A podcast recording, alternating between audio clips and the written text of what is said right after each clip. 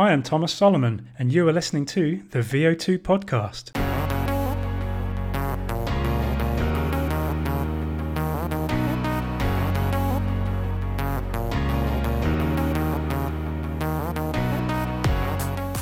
You know how much fuel is stored in your body. If you don't, see part one of this performance nutrition series. You know how your muscles burn fuel during exercise. If you don't, see part two. You know how long your stored fuel allows you to go. If you don't, see part three. And you know how you can create a high carbohydrate availability before your race. If you don't, see part four. But can you maintain high carbohydrate availability during your race? And will doing so improve your race day performance? Stay with me today and I will take you on a deep dive history lesson, starting with the nineteen twenty-four Boston Marathon, to find out how we know what we now know.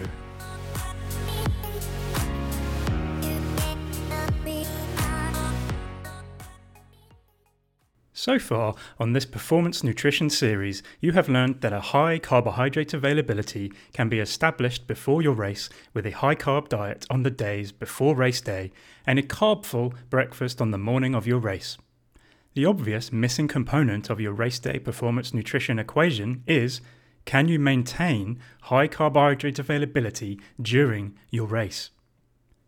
Unlike our canine companions, who can rapidly replenish muscle glycogen levels during prolonged exercise, even when carbohydrate intake is low, we are not blessed with glycogen replenishing powers when on the go. When we move for prolonged periods, we deplete glycogen.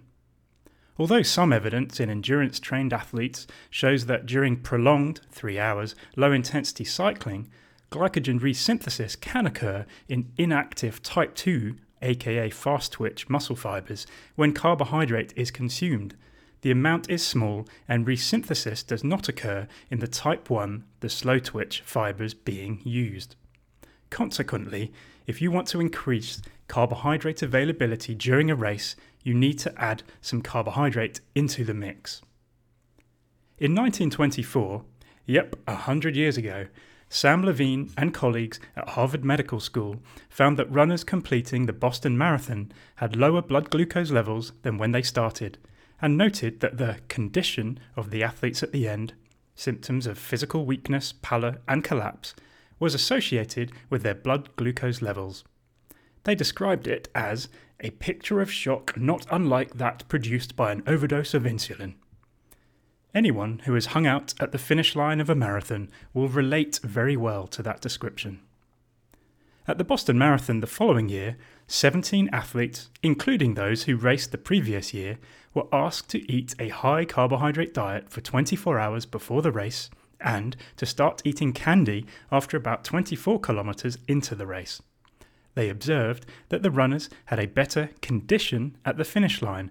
Their post-race blood glucose was higher than baseline and their race times improved.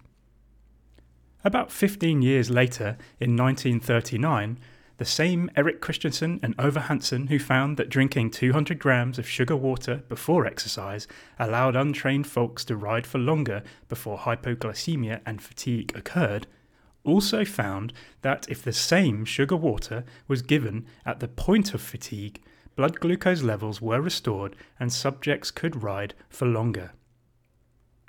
These observations imply that a drop in blood glucose levels, hypoglycemia, is a cause of fatigue, but it took the Earth a few runs around the sun for anyone to delve deeper. In their nineteen sixty-seven paper showing that exercise depletes muscle glycogen and that the liver attempts to keep supplying glucose to the muscle by releasing more glucose into the blood, Jonas Bergström and Eric Hultman also found that intravenous glucose infusion helped reduce muscle glycogen use during exercise, but that muscle glycogen was still responsible for the greater part of the energy production during exercise, even when the blood sugar level is high.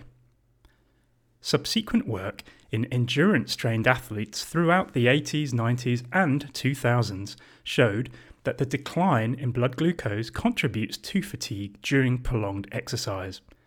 that glucose infusion during exercise can restore healthy blood glucose levels after hypoglycemia has developed, and that glucose infusion prolongs exercise time to exhaustion after muscle glycogen has been depleted during long duration, two to three hours, low to moderate intensity exercise. But the same studies showed that infusion doesn't prevent muscle glycogen depletion during exercise and doesn't improve high-intensity time trial performance. Whew. To put all that into plain English, we've known since the nineteen sixties that muscles keep munching through their glycogen during exercise even if glucose is abundantly available in the blood, and that infusing glucose during exercise prevents hypoglycemia and delays fatigue. This sounds wonderful, but intravenous glucose infusion is neither allowed, it violates WADA's ethical code, nor is it practical during a race. So, the alternative is to eat carbohydrates like a normal human, just like Levine and colleagues examined in Boston in nineteen twenty-four. Surprisingly, after Christensen and Hansen's work in nineteen thirty-nine, the role of carbohydrate ingestion on performance was largely ignored for a long old time. But in nineteen sixty-one, using carbon fourteen radio- radioisotopes of glucose, Reichardt and colleagues showed for the first time that exogenous glucose, that is, glucose not produced in the body, can be burned during exercise to produce energy. Ten years later, using a similar method, Dave Costill showed that ingested glucose is burned six and a half times faster during exercise than at rest, while decreasing liver glucose output. This proved that eating glucose during exercise provides a fuel source to muscles to reduce the burden on the liver. In nineteen eighty-two, John Warren's lab found that when untrained regular folks drank sugar water, either ten or twenty grams of glucose, every fifteen minutes during a ride to exhaustion at about sixty to sixty-five percent V O two max following an overnight fast, hypoglycemia was prevented, but time to exhaustion was unaffected when compared to water. But, as you are probably aware, studying untrained folks is not so useful for informing athletes' knowledge. Fear not, many studies have examined endurance-trained athletes. Later, in the nineteen eighties, Ed Coyle and colleagues found that ingesting about seventy-five grams of maltodextrin, a glucose polymer, thirty minutes into a ride and eighteen grams every thirty minutes thereafter prolonged time to exhaustion during high intensity cycling at about seventy to eighty percent of V O two max, from about two hours fourteen minutes to two hours thirty-seven minutes on average after an overnight fast when compared to water. In a very similar follow-up study in nineteen eighty-six, they found that one hundred forty grams of maltodextrin at twenty minutes and twenty-eight grams every twenty minutes thereafter increased time to exhaustion from around three to about four hours when compared to water, and that hypoglycemia was prevented, carbohydrate oxidation rates were maintained, but that muscle glycogen depletion was unaffected. To better simulate race day conditions, in nineteen eighty-eight, Tim Noakes and colleagues staged an outdoor forty-two kilometer marathon. Runners tapered their training and were fed a high-carb diet for two days before the race, ate a carb-containing breakfast on the morning of the race, and drank, on average, either ten grams of glucose, thirty-eight grams of maltodextrin, or forty-four grams of fructose every hour during the race. Similar to lab-based data, they found that blood glucose levels were maintained throughout the race, but that neither the amount nor the type of carbohydrate prevented muscle glycogen depletion.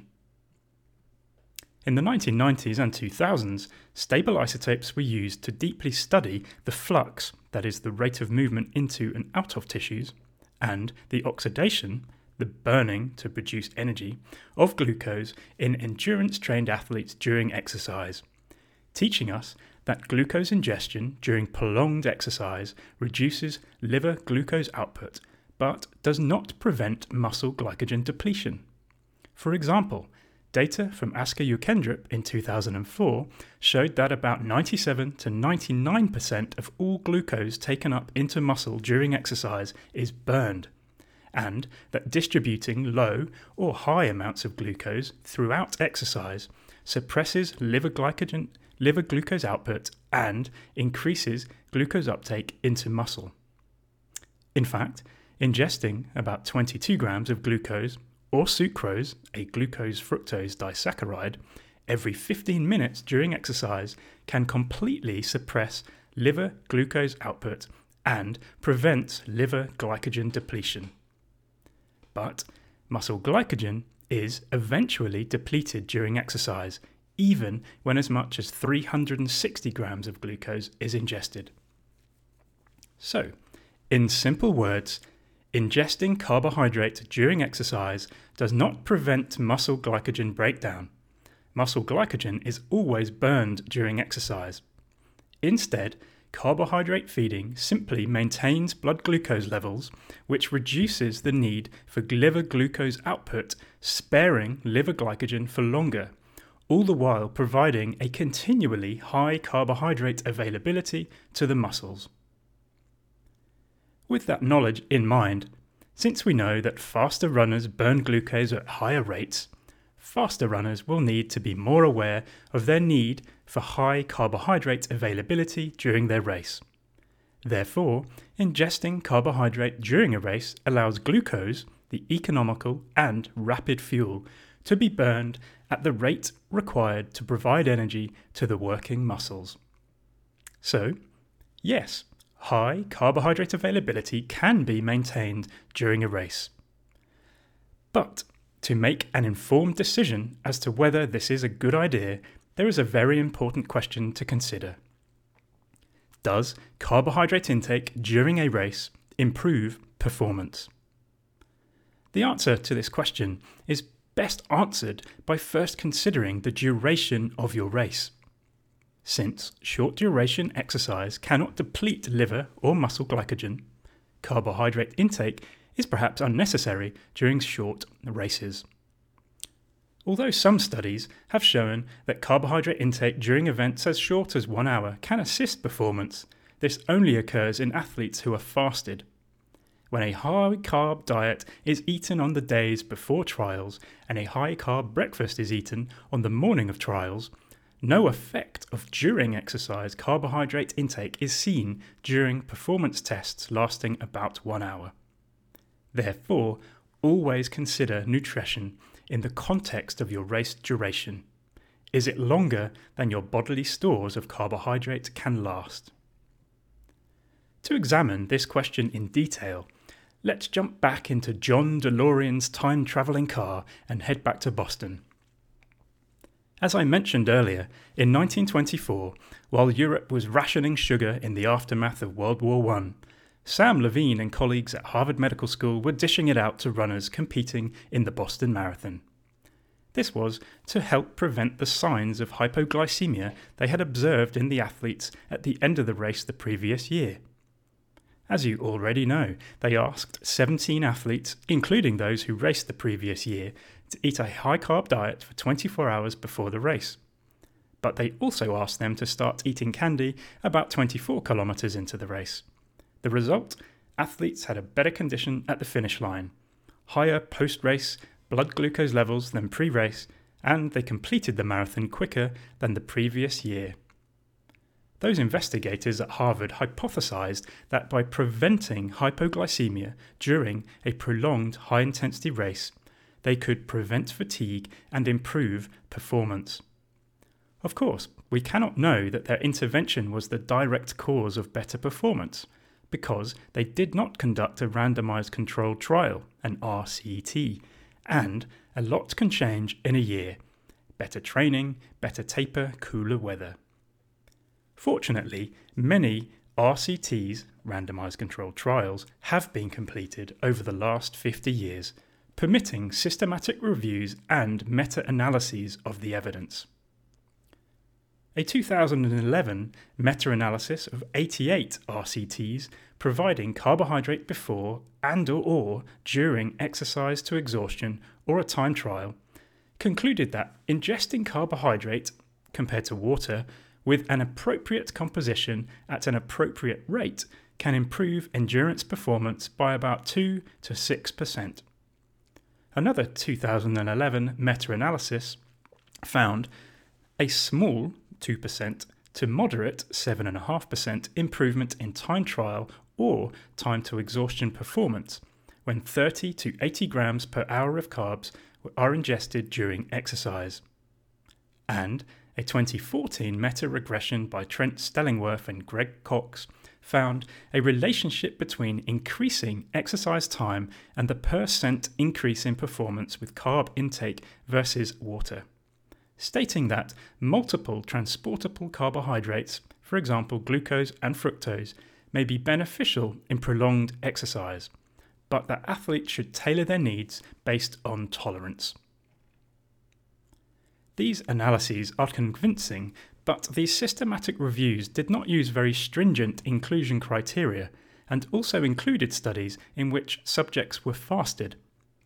Because, as you already know, it is not particularly wise for an endurance athlete to line up with a low liver glycogen level on race day. It is more appropriate, therefore, to examine studies in which subjects have eaten breakfast before testing. In two thousand eighteen, Aird and colleagues systematically reviewed studies that compared fed versus fasted state exercise on performance, concluding that eating carbohydrates and carb-containing meals before exercise improves aerobic performance for longer efforts, longer than sixty minutes, but not for short duration performance, less than sixty minutes. Useful info? Yes.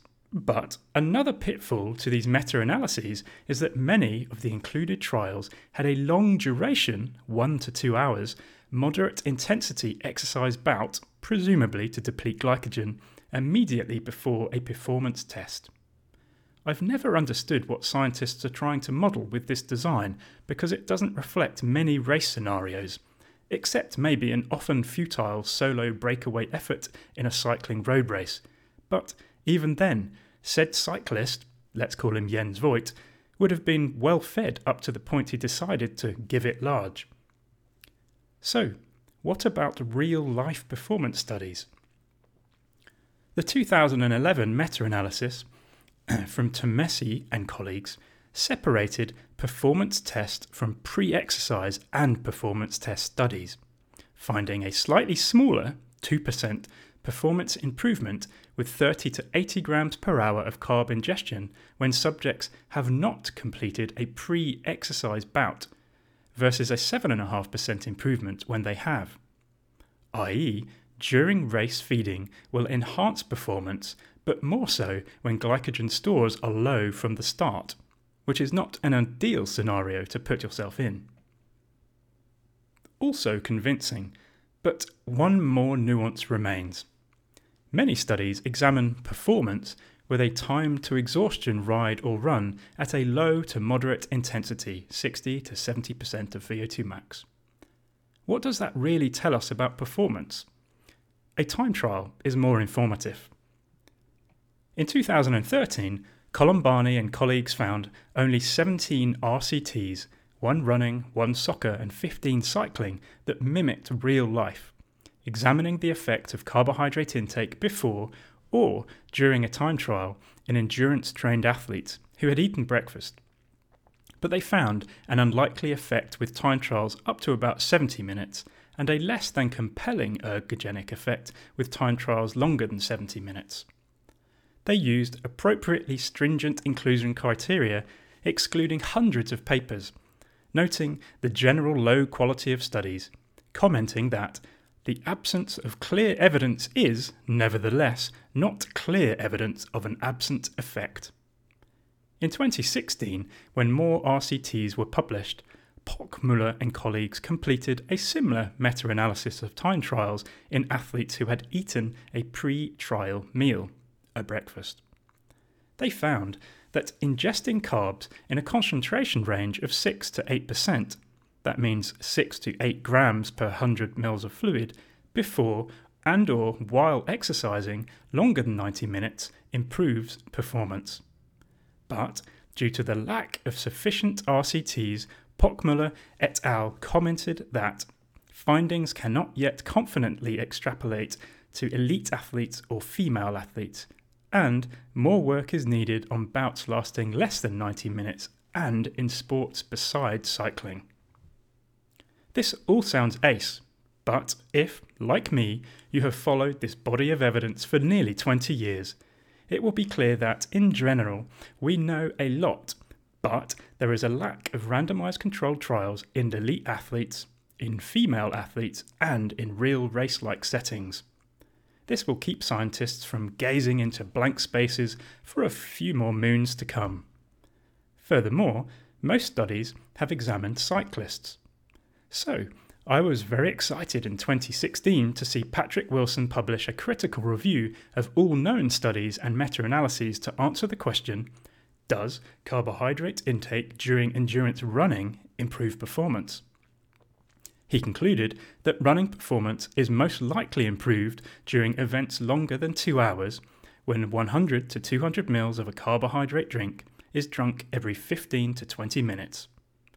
Although several studies show benefits for tasks lasting ninety to one hundred twenty minutes, I was less excited to see how limited the scientific evidence base is in running. Notably, there is a lack of studies in runners, including a lack of studies examining gels and foods in runners.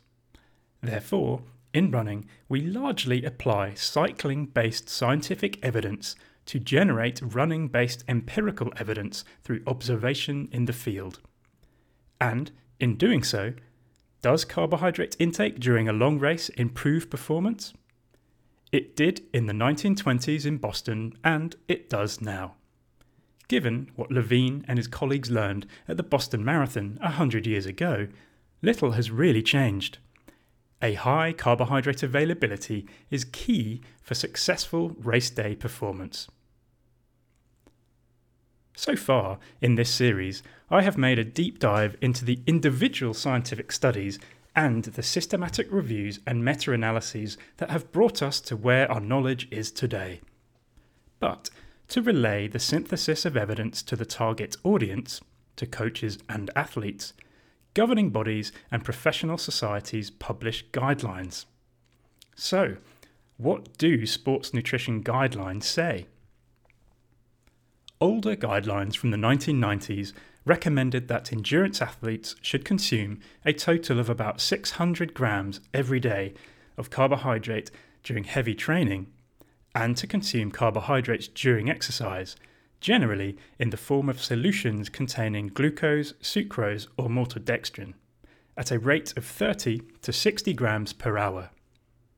The old, and now retired, American College of Sports Medicine, the A C S M, position stand from two thousand nine gave similar advice. Daily intake of six to ten grams of carb per body weight per day, that's about four hundred to six hundred fifty grams per day, and thirty to sixty grams of carbohydrate per hour during exercise.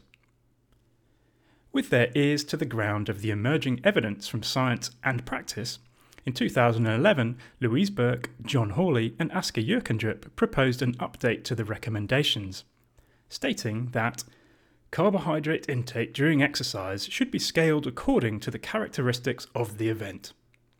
They suggested that athletes could fluctuate daily carbohydrate intake relative to their needs, the emergence of carbohydrate periodization, and that during exercise, smaller amounts of carbs, say thirty grams per hour, could be ingested during shorter events, with higher rates of intake, sixty, ninety, even one hundred twenty grams per hour during longer events.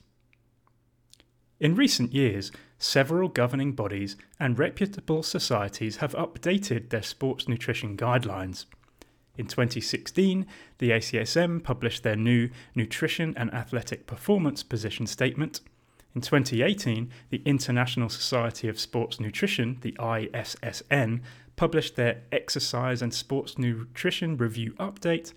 And in twenty nineteen, the International Journal of Sports Nutrition and Exercise Metabolism dedicated an entire volume of seventeen papers to the I A A F, now World Athletics, Consensus Statement on Nutrition for Athletics. Plus, there was a specific focus on nutrition for ultra-marathon running as part of the twenty nineteen I A A F consensus statement.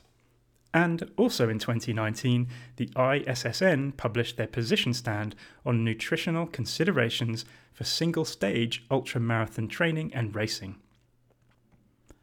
To summarise what these guidelines say about carbohydrate intake, for general endurance athletes, the A C S M recommends basing daily carb intake on training load.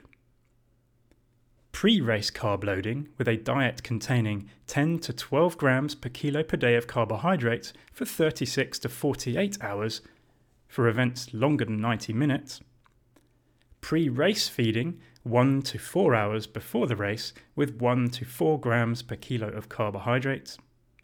And during race carb intake based on duration, up to forty-five minutes, no carbs needed, forty-five to seventy-five minutes, a mouth rinse or small carbohydrate amount, one to two and a half hours, thirty to sixty grams per hour of carbs, and longer than two and a half hours, up to ninety grams per hour of carbohydrates. The I A A F recommends a pre-race carb loading with ten to twelve grams per kilo per day of carbohydrates for thirty-six to forty-eight hours before the race, a pre-race meal one to four hours before the race containing one to four grams per kilo of carbohydrates, and during race nutrition depending on race duration, forty-five to seventy-five minutes, a mouth rinse or small carbohydrate amount, one to two and a half hours, thirty to sixty grams per hour of carbs, longer than two and a half hours, up to ninety grams per hour of carbs. And the I S S N recommends consuming thirty to sixty grams per hour of carbohydrate in a six to eight percent carbohydrate electrolyte solution every ten to fifteen minutes throughout high-intensity exercise longer than ninety minutes. And specifically for ultra-distance runners, the I S S N recommends a general moderate to high carbohydrate diet of about five to eight grams per kilo per day during training and during a race to prevent caloric deficits, to aim to consume one hundred fifty to four hundred kilocalories of energy per hour, to include thirty to fifty grams per hour of carbohydrates and five to ten grams per hour of protein, from a variety of calorie-dense foods while considering food palatability, tolerance, and savoury versus sweet preference in longer races, while the I A A F recommends consuming about zero point eight to one gram per kilo per hour of carbohydrate during exercise in a six to ten percent weight-to-volume solution. Whew! As you can see, there's a little bit of variation between the various position statements, which is no surprise when different groups of experts evaluate evidence in its entirety, but promisingly, the general sentiments are very similar and are indeed running down the same trails. What can you put in your performance nutrition toolbox? Since the evidence shows that carbohydrate ingestion allows exercise to continue even if glycogen levels are depleted, then, theoretically, you could start the race with low liver and muscle glycogen if enough carbohydrate can be ingested during a race to meet the metabolic demand of your muscles. But this is a bloody big risk. The evidence also shows that low muscle glycogen reduces power output, possibly due to a direct blunting of muscle contractility. Furthermore, if you cannot ingest enough carbohydrate during the race, due to poor logistics, aversion or sickness, and so on, then you will very quickly encounter Darth Vader, the Sith Lord of Fatigue.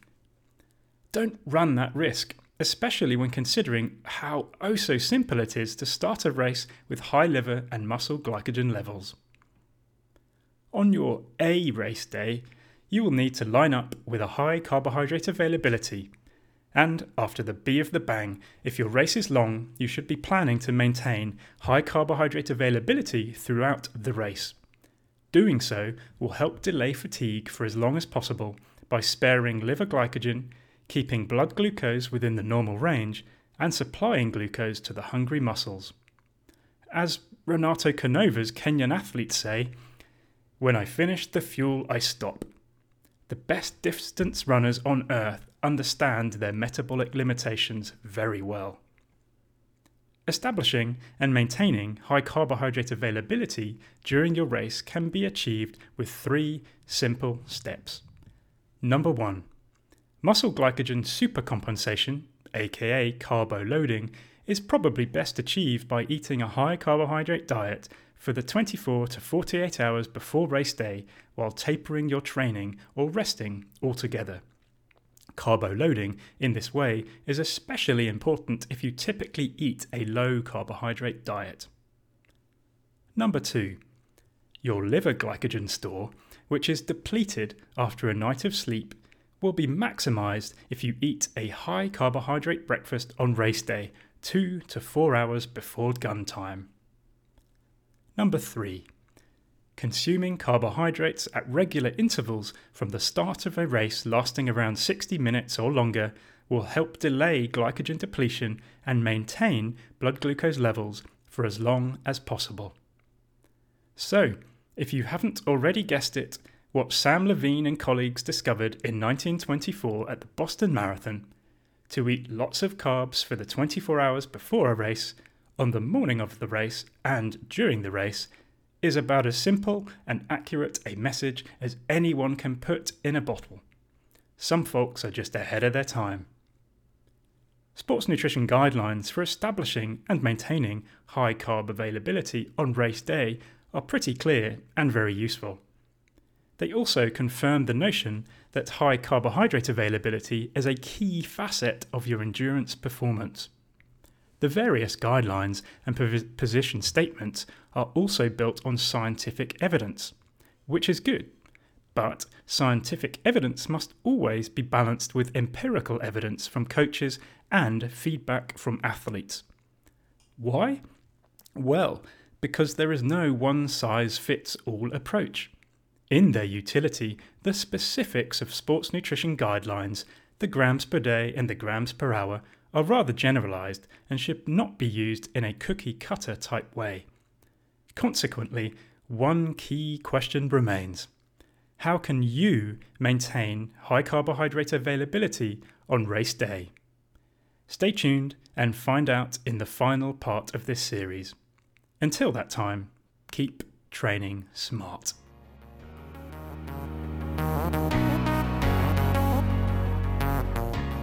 I occasionally mention brands and products, but it is important to know that I am not sponsored by or receiving advertisement royalties from anyone.